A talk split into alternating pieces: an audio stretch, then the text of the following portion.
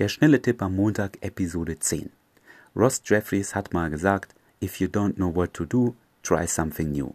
Wenn ihr nicht wisst, was ihr machen sollt, probiert etwas Neues aus. Bevor ihr die Frau gar nicht ansprecht, weil es eine für euch neue Situation ist, sprecht sie irgendwie an.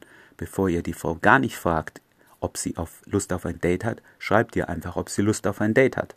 Bevor ihr die Frau gar nicht fragt auf dem Date, ob sie noch mit zu euch kommen will, fragt einfach irgendwie. Es gibt immer einen besseren Weg, aber gar keinen Weg einzuschlagen bringt euch definitiv nicht voran.